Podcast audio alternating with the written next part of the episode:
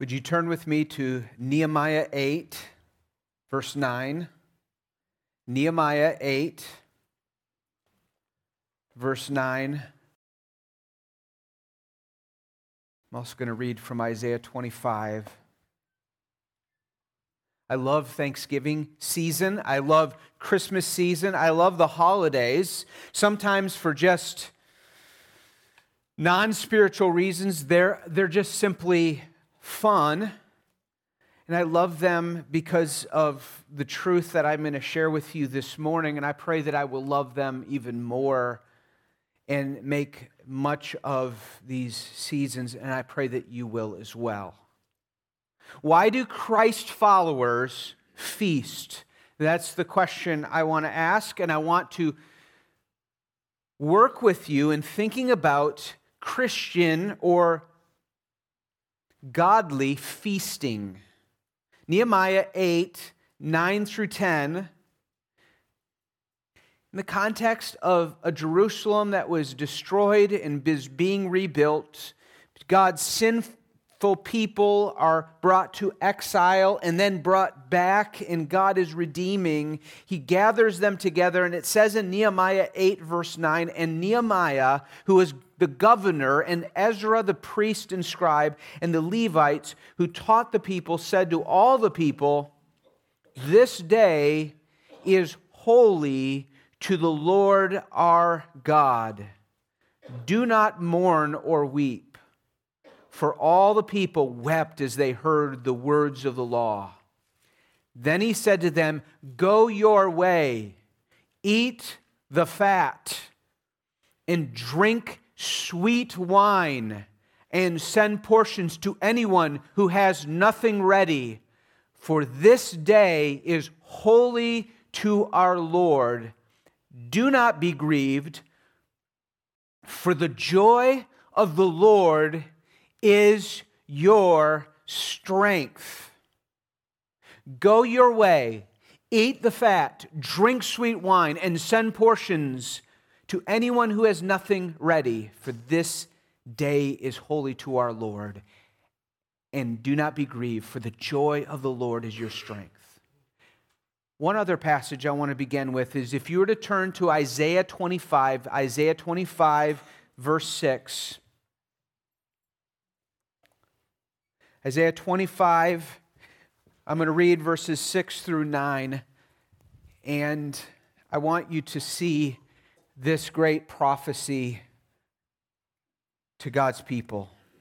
On this mountain, the Lord of hosts will make for all peoples a feast of rich food, a feast of well aged wine, a rich food full of marrow, of aged wine well refined. And he, the Lord, will swallow up on this mountain the covering that is cast over all peoples, the veil that is spread over all nations. He will swallow up death forever, and the Lord God will wipe away tears from all faces, and the reproach of his people he will take away from all the earth. For the Lord has spoken. It will be said on that day, Behold, this is our God. We have waited for him that he might save us. This is the Lord. We have waited for him. Let us be glad and rejoice in his salvation. Last week, we looked at the question why do Christians fast? For spiritual reasons, they say no temporarily to food and other things in order to seek the Lord. This morning, we ask why do Christians feast? Sometimes Christians glorify God by not eating. That's what we want to do when we fast.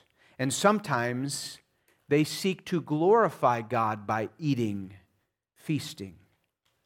1 Corinthians 10:31 says, "Whether you eat or whether you drink or whatever you do, do all to the glory of God." Now, what is Christian feasting? And I distinguish this from just general eating. Today you will go home and it may or may not be a feast. Depends on what how I talk about it this morning and how you seek to apply it. We often eat at least 3 meals a day. Not everybody does, but we traditionally have three meals a day. That's not what I'm necessarily talking about feasting. In fact, probably if we feast three times a day, you will be a glutton and you will be too unhealthy. I distinguish this from eating, and yet we find daily we find principles about this in our daily eating. I'm talking about a thing called feasting, which I'm going to define in a minute. It's what we should do when we pull up a chair this Thursday afternoon or evening on Thanksgiving, or what we will kind of do in a certain way, even though we don't think of it as a feast, this Tuesday night, which I ask all of you to come as we gather in this room, and we will do a type of feasting as we remember, and we call it Ebenezer, remembering the faithfulness of God as we look to the future. Or this Christmas season, or Easter, the spring. And we could add each Sunday, Lord's Day, as we celebrate this word being given to us and the resurrection of Jesus Christ from the dead. What is Christian feasting? Here's a definition that's kind of wordy, but I'm going to break it up, and each word has an intentional purpose to it. What is Christian feasting? Here we go. It's a communal enjoyment in a meal, a meal of celebration for Christ's sake. It's a communal enjoyment in a meal of celebration for Christ's sake. Let me just walk you through that. In one sense, right now, I hope that we are experiencing a communal, each Sunday, a communal together, a community coming together and enjoying a meal of God's Word, the bread of life, as we drink upon Jesus, who says, Whoever thirsts, let him come to me. We are enjoying a communal meal celebrating Jesus is Lord. The gospel is true.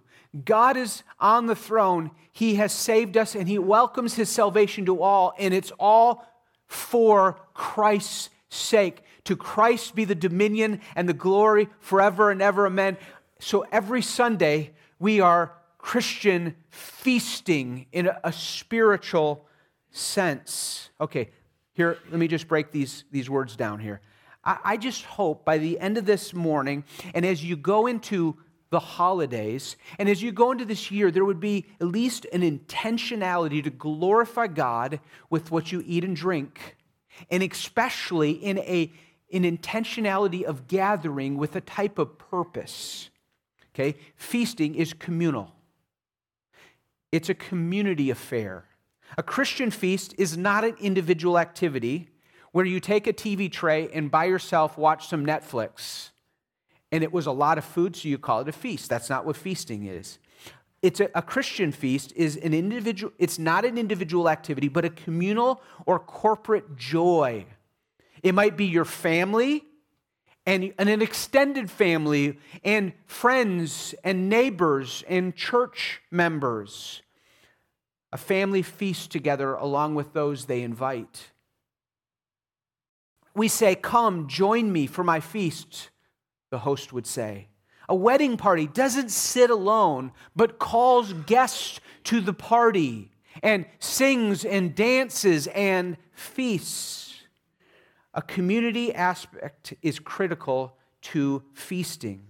In the Bible, there were three major feasts that Israel was given, one being the feast of the Passover, in which they would gather together, and in many cases, the men of Israel would all go to Jerusalem, usually their whole families, to worship the Lord because of his kindness, because his deliverance, because of his salvation, and because they were marked by God's people, and it included togetherness.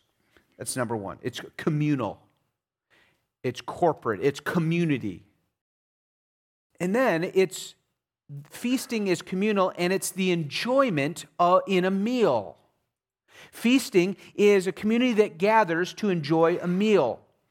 This Thursday, my family, with some of you, will sit down at table and we'll seek to enjoy a meal. I am pretty confident because one of the architects of the meal is my wife. It's going to be an enjoyable meal.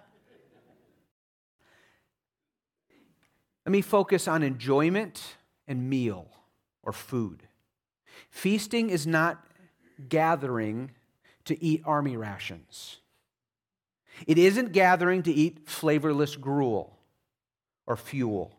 Feasting is the enjoyment of abundance of good food and drink. Food, and we could have a whole sermon on the theology of food. Food is a gift from God. And historically and biblically, the picture of food has regularly been a provision, it has pictured at least two things God provides, and God brings pleasure. God provides when we think of food and sit down, and that's why we should sit down and we should thank God for our food because we go, God, I got to remember you provided for me once again. You did it again. Thank you. You gave me manna, you gave me life. He provides, and, and food isn't flavorless, flavorless. It brings pleasure when you eat your food this week, and I hope every day. Think more on what it tells you about the God who gives us food.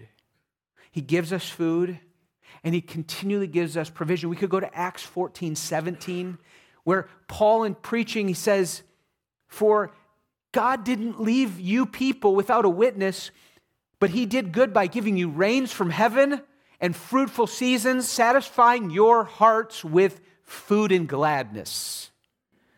Psalm 104 rejoices over God's caring providence.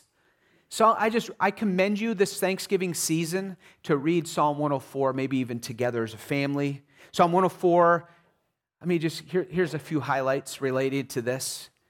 You cause the grass to grow. He feeds humans and he feeds animals. It's God that does it. We could go to Genesis chapter 1 and 2. One of the first things he says, I give you good seed and food for your pleasure and for you to eat. Psalm 104 14, you cause the grass to grow for the livestock and plants for man to cultivate, that he may bring forth food from the earth, and wine to gladden the heart of man, oil to make his face shine, and bread to strengthen man's heart. Or verse 27 and 28. These, all of God's creatures, look to you to give them their food in due season. When you, give it to them, they gather it up. When you open your hand, they, fill, they are filled with good things. One of the things that God's people gathered was their food, their feasts were often connected to the harvests that took place to God's people and they would praise God, You are my provider. This Thursday, thank God that He is your provider. This afternoon, thank God that He is your provider. And that provider does it with so much goodness and kindness and flavor and grace. God is a God who gives pleasure. God is not pleasure neutral or negative, He loves pleasure. The problem is our hearts are sinful and we make pleasure an idol and it turns into gluttony or sexual promiscuousness, but God is a giver of pleasure, and food is an example of it. I thank God for that. God did not make food colorless or flavorless, and He actually could have. He could have just made fuel units for humans to eat, or we wouldn't even need fuel. He designed it this way. He made it so that we would have our hearts gladdened with joy through food we eat. He made it so that we would delight in the pleasure that it brings. This Thursday, may the turkey and stuffing and cranberries and mashed and sweet potatoes and salads and marshmallow dishes and special breads and appetizers and pies and cakes, the fudge at Christmas, cookies, may they all remind us that God God's luxurious and abundant care for his, his children. He is no miser when it comes down to food. And he does not spoon our plates with stinginess, but is gracious. And we as Americans can all praise him for the riches he has provided us for. Feasting is the communal, it's an enjoyment of meal. And I want you to see this a meal of celebration is the third thing. A meal of celebration. In the Bible, we found there, there's reasons to celebrate.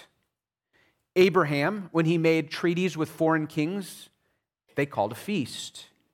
At the weaning of his son, they had a feast to celebrate. At weddings, they had feasts. Jesus, of all the things that he was going to do for his first sign that he is the Son of God, he could have raised somebody from the dead, healed the blind. What would it be that he would choose?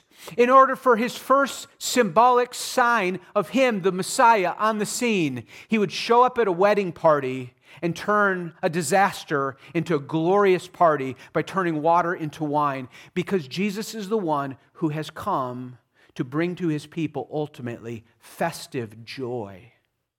It is a meal of celebration. God establishes his covenants and they would have feasts to remember them, including the Lord's Supper, in which we practiced last Sunday. I thought about changing and having it again this morning. We're going to do it Tuesday night.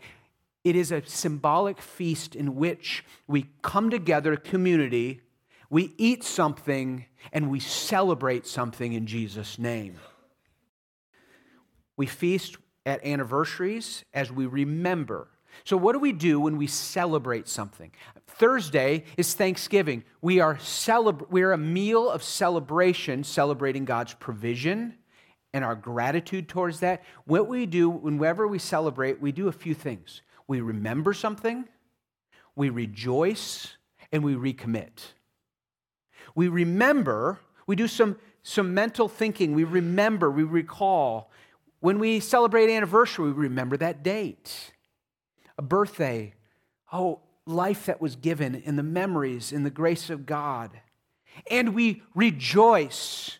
We thank God and we go, God, help me to do it better. Help me to be more faithful in my marriage. Help me to be more faithful in my life.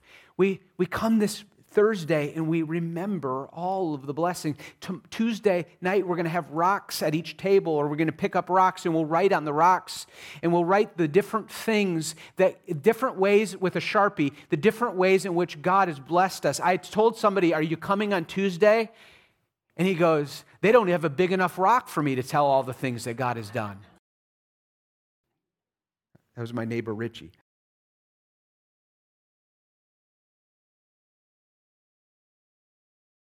This Christmas, we remember, we celebrate what he has done, and we look to the future. When God's people would gather, they remembered what God had done his faithfulness in dividing the Red Sea, the Exodus, the rescue, salvation, his covenant to us, and they would rejoice and praise God that he is faithful. I pray that this Thursday we'll do that. I pray this Christmas season we will set aside times to do that. I pray that we would become a we would be a feasting people that intentionally do this. This is what God's people do. What does the loving Father do in the story of the prodigal, when the prodigal son comes home, he calls a feast. Go kill the fatted calf, gather the people, and let us rejoice because my son was lost, but now he is fine, found. What did the widow who lost the coin in that same chapter in Luke? He, she calls everybody together, not necessarily to have a food, but says, Come, gather, rejoice, I found what was lost. The shepherd who loses the one in 99 finds it and then gathers and says, Rejoice with me. God's people were meant to gather and rejoice as they remember, and they do it with food. Okay? So it's a communal enjoyment in a meal, a meal of celebration for Christ's sake. And I say that not just to go, well, you're a Christian, you're a church, you gotta you gotta tag Jesus there. Being together, family, food, friends, rich food, rich drink, the pleasures and provisions of God's care for us, where does it come from? How do children, the Bible says we were children of wrath. How do we get such good care from our Father? How could we, as sit, who are sinners, sit in such a place where a holy God would accept us? And so we can enjoy food and care and pleasures and, and, and not cower and hide behind or from a holy God who could so easily condemn us as guilty? The answer is God's mercy is in Jesus Christ. Your provision of thanksgiving, anything you thank God for, is because you get to enjoy them not as pictures of your of all that you won't enjoy and you're going to be judged someday, but because God in Christ Jesus has shined his favor upon you if you are a Christian. And if you're not, you're in a whole world of trouble. And I invite you to get out of that trouble through Jesus Christ. Jesus Christ is the reason for all rejoicing. Jesus Christ is the reason for all feasting. Jesus Christ is the reason we can sit at a table and enjoy the provision of God and the pleasure of God because you and I deserve the wrath of God, the punishment from God because we sin and violate His law every day of our life and we still keep doing it all of the time. And God made a provision. He provide, provided a way so that we would be rejoined to Him by His grace by sending his son in order to be a perfect sacrifice, the Lamb of God, who is a sacrifice, who is also the food in which we take symbolically in the Lord's Supper that allows us to again sit at God's table. And he says, You, brother and sister, yes, you are a sinner, but that's not how I see you now. I see you as my son and daughter. You are my children. Come, welcome eternally and the best is yet to come. When you think, when you eat a meal and think on the nature of food, remember this simple, simple truth my life for your life. I want you to think about that even today as you eat. Everything in that crock pot, everything on that plate, everything related to the food that you have had to die to give us this food, to give us life. My life for your life. Jesus died to give us life. Jesus died to bring us to the Father. Jesus died to bring us to the fellowship table before God. The Lord's Supper pictures this. Oh, I welcome you to that. Jesus is the fountain of all our blessings, all our feasting, all our celebrating, no matter what it is. All that we enjoy is because of him. The law came through Moses and condemns us. Grace and truth came through Jesus Christ. We were once enemies, but now seated at the table. Jesus, thank you. So, with that said, can I, can I give you some, maybe some application and instruction and guidance towards feasting this holiday season? Four things to give, give attention to based on these things. Four things to give attention to. How should we, as Christ followers, feast? Number one, we should give attention to others and show love. Give attention to others and show love. Feasting can be good and it can be done really poorly. Proverbs 17 says, Better is a dry morsel with a quiet in the house than a house full of feasting with strife. I know that you've experienced some holidays where you go, man, I, Pastor, I would like to stay away because it's just strife.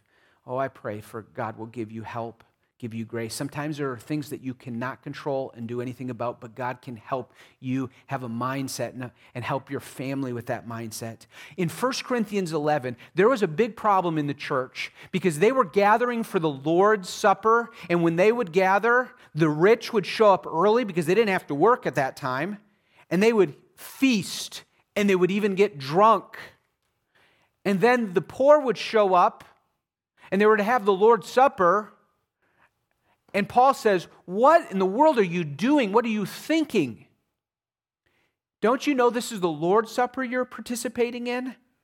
You're, and the same could be when we feast, we need to give attention to others and show love. Love one another. Would you prepare your Thanksgiving by preparing your heart to love your children more, love your guests more, love your parents more? Love the Jesus says love your neighbor as yourself and love your enemies. and pray for them and bless them. Sometimes we find ourselves through the circumstances that we're in that we have to share a holiday meal with people that feel like your enemies. Oh, may God help you and guide you and direct you to worship Him as you come with armed with paying attention, giving attention to showing them love.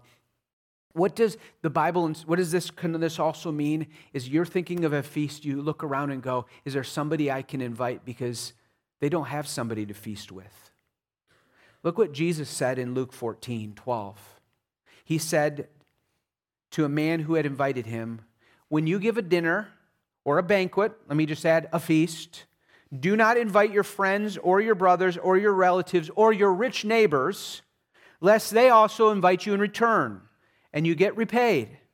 But when you give a feast, invite the poor, the crippled, the lame, the blind, and you will be blessed because they cannot repay you, for you will be repaid at the resurrection of the just. I think the principle is not to say ignore your family, it is don't, don't ignore those around you.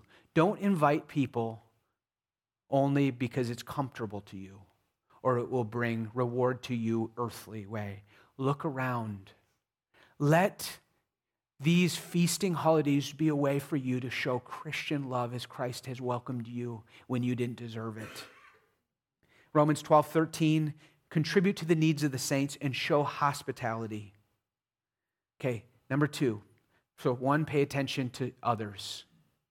Pay attention to your attitudes, your ways. Number two, give attention to the meal and enjoy. One way we feast is feasting is deep enjoyment in abundance and luxury. That, that's what feasting is. There, there is a symbolic in which we give our best. I know sometimes that's just not possible given where we are in a financial situation. And hopefully we can bring somebody into our, our banqueting, our feasting. Sometimes we're in a situation where we really are in a season of fasting and grieving, and we, God understands that. But if possible, a Christian feast gives attention to meal. I mean, look at Nehemiah. It said, get the sweet wine and the fat and God someday will supply the riches of great fine food. God is a God that gave us these symbolic reminders that He is caring and providing and bringing pleasure. And there is a sense in which when we feast, we take these things. It might be Christmas fudge, and we remember God is so rich and sweet. And he is lavish towards us. God, thank you that you are. And God used food regularly as symbol to remind us of Him and the ways of God. Let give attention to meal, enjoy it, delight in it. I think of Psalm 36. How precious is God's love, O God? The children of man take refuge in the shadow of your wings. They feast on the abundance of your house. You give them drink from the rivers of delight, for with you is the fountain of light. God provides us food. May we enjoy it and remember it and delight in it. But Number three, give attention to the occasion to remember and rejoice. It would be so easy. It's so tempting in American society to get together on Thanksgiving, to get together at Christmas seasons, and, and you, you eat the feast, you chat for a while, you say goodbye, and there was just no intention given to the reason why you're actually doing it and it's to remember and to rejoice in something specific. It could be to remember that God has provided for you, will provide for you in His Son, and with all the wonderful things in this life, and we praise Him and rejoice in Him and recommit to Him. Let Thanksgiving meal be a reminder that someday you will gather together because he will gather all the peoples together and they will feast, and the food will be like nothing we have ever tasted, and it will be so glorious. And there'll be no division between people, and so the fellowship will be unbelievably great. And it will be from the maker and Savior of our souls. Give attention to why you celebrate Christmas. Talk with your children, read some scripture, sing a song, play a song maybe, something that would be intentional and meaningful as you celebrate. Seek intentionally to do this. It takes work if you're not used to doing it. It might seem awkward and seem strange and forced, but pray that God would help you to bring into the occasions a giving attention of why we are doing this. One of the things in which God's people, the Jews, for so long would gather on the Sabbath evening, on a Friday night moving into the Sabbath, was they would gather and they would remember what God had done and provided for them. And week after week, year after year, they would remind themselves in this weekly thanksgiving to God of what He has done. And so that should happen to us. We are to remember past grace we are to remember the deeds of the Lord like the things we'll write on our rocks on Tuesday. We are to remember his absolute amazing covenant love and faithfulness to us. And we need to remember that we are destined to a feast. That's our destiny. And the meal that we eat this Thursday or whenever you do feast is only but a foretaste of the glory delight in the Father's right hand and his presence. There is fullness of joy. At his right hand are pleasures forevermore. Let us sing together joy to the world. The Lord has come. Let us focus on this King. He has been raised from the dead. That is, and let us remember that God rejoices over us. The meal that you'll eat, any meal you eat, is God's provision. God is ultimately the host. And he prophesies in Zephaniah that he is the one that's in the midst and that he will come and he is the Savior.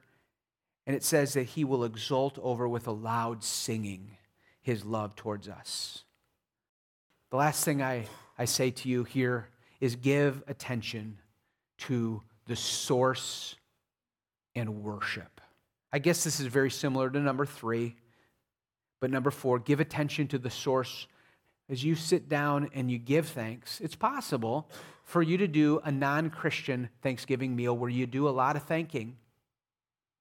And you're just thanking some neutral, some lucky force of karma or whatever it is out there, and not the Lord Jesus Christ. When we gather, we remember the host and provider of our party, who is always Christ. And we, well, feasting is kind of like a certain kind of boasting.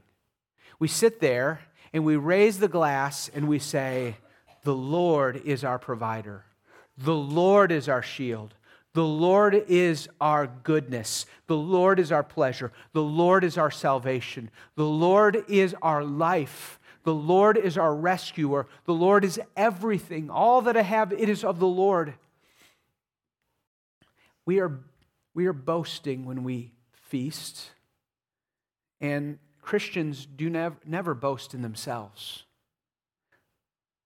At least they are not supposed to. God told the prophet, Let not the wise man boast in his wisdom or in his might or his riches, but let him, boast, let him who boasts boast in this, that he understands and knows me, that I am a Lord who practices steadfast love, justice, and righteousness. So Paul says, Far be it from me, except I boast in anything but the cross of our Lord Jesus Christ, by which the world has been crucified to me and I to the world. This Tuesday, we are going to feast. We're going to feast by taking the Lord's Supper. And oh, we will eat of, of bread and juice, the bo- symbolizing the body and blood of Jesus Christ who was given for us. We will do it together, and we will remember the occasion that He is our God and our Savior forever. Christians feast because they have a Father who bids them to come to a banquet table. We feast on Sundays and at the Lord's Supper, and at times when He provides so mercifully in our homes together. We have a brother who paid for the meal and welcomes us into the family when at one time we were outsiders and enemies. That friend, that brother is Jesus. His table is so lavish with beauty, luxury, and abundance. And so I welcome you to that. I welcome you that each Sunday. May we feast in his delight. Let's pray. Father, please grant us greater feasting, joy, Didn't say much about this, Father, but I wish I did.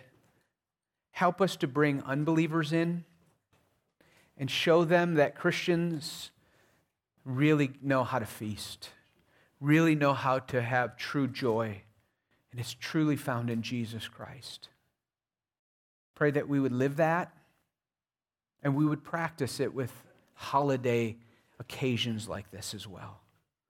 And God, I pray that if there's anyone here that has not yet come to Jesus, please, God, save them. Please bring them to you. In Jesus' name, amen.